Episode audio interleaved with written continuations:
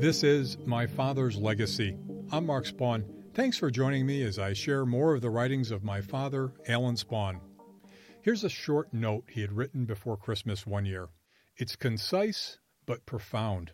He wrote, One day I was cleaning out the ashes from my wood stove, and as I did, I noticed one live spark, and that brought to my mind a song we sing here sometimes. You probably remember the words.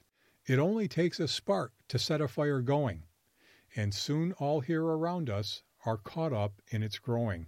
That's how it is with God's love once you've experienced it. You want to pass it on. So, what do I expect at Christmas? It's my hope that God will show you his love through me and that he will show me his love through you. And that spark will not only catch fire at Christmas time, but the whole year through. Thanks for joining me for My Father's Legacy. I'll be sharing more of Alan Spawn's writings in future podcasts. You can find them all at spawngroup.com forward slash legacy.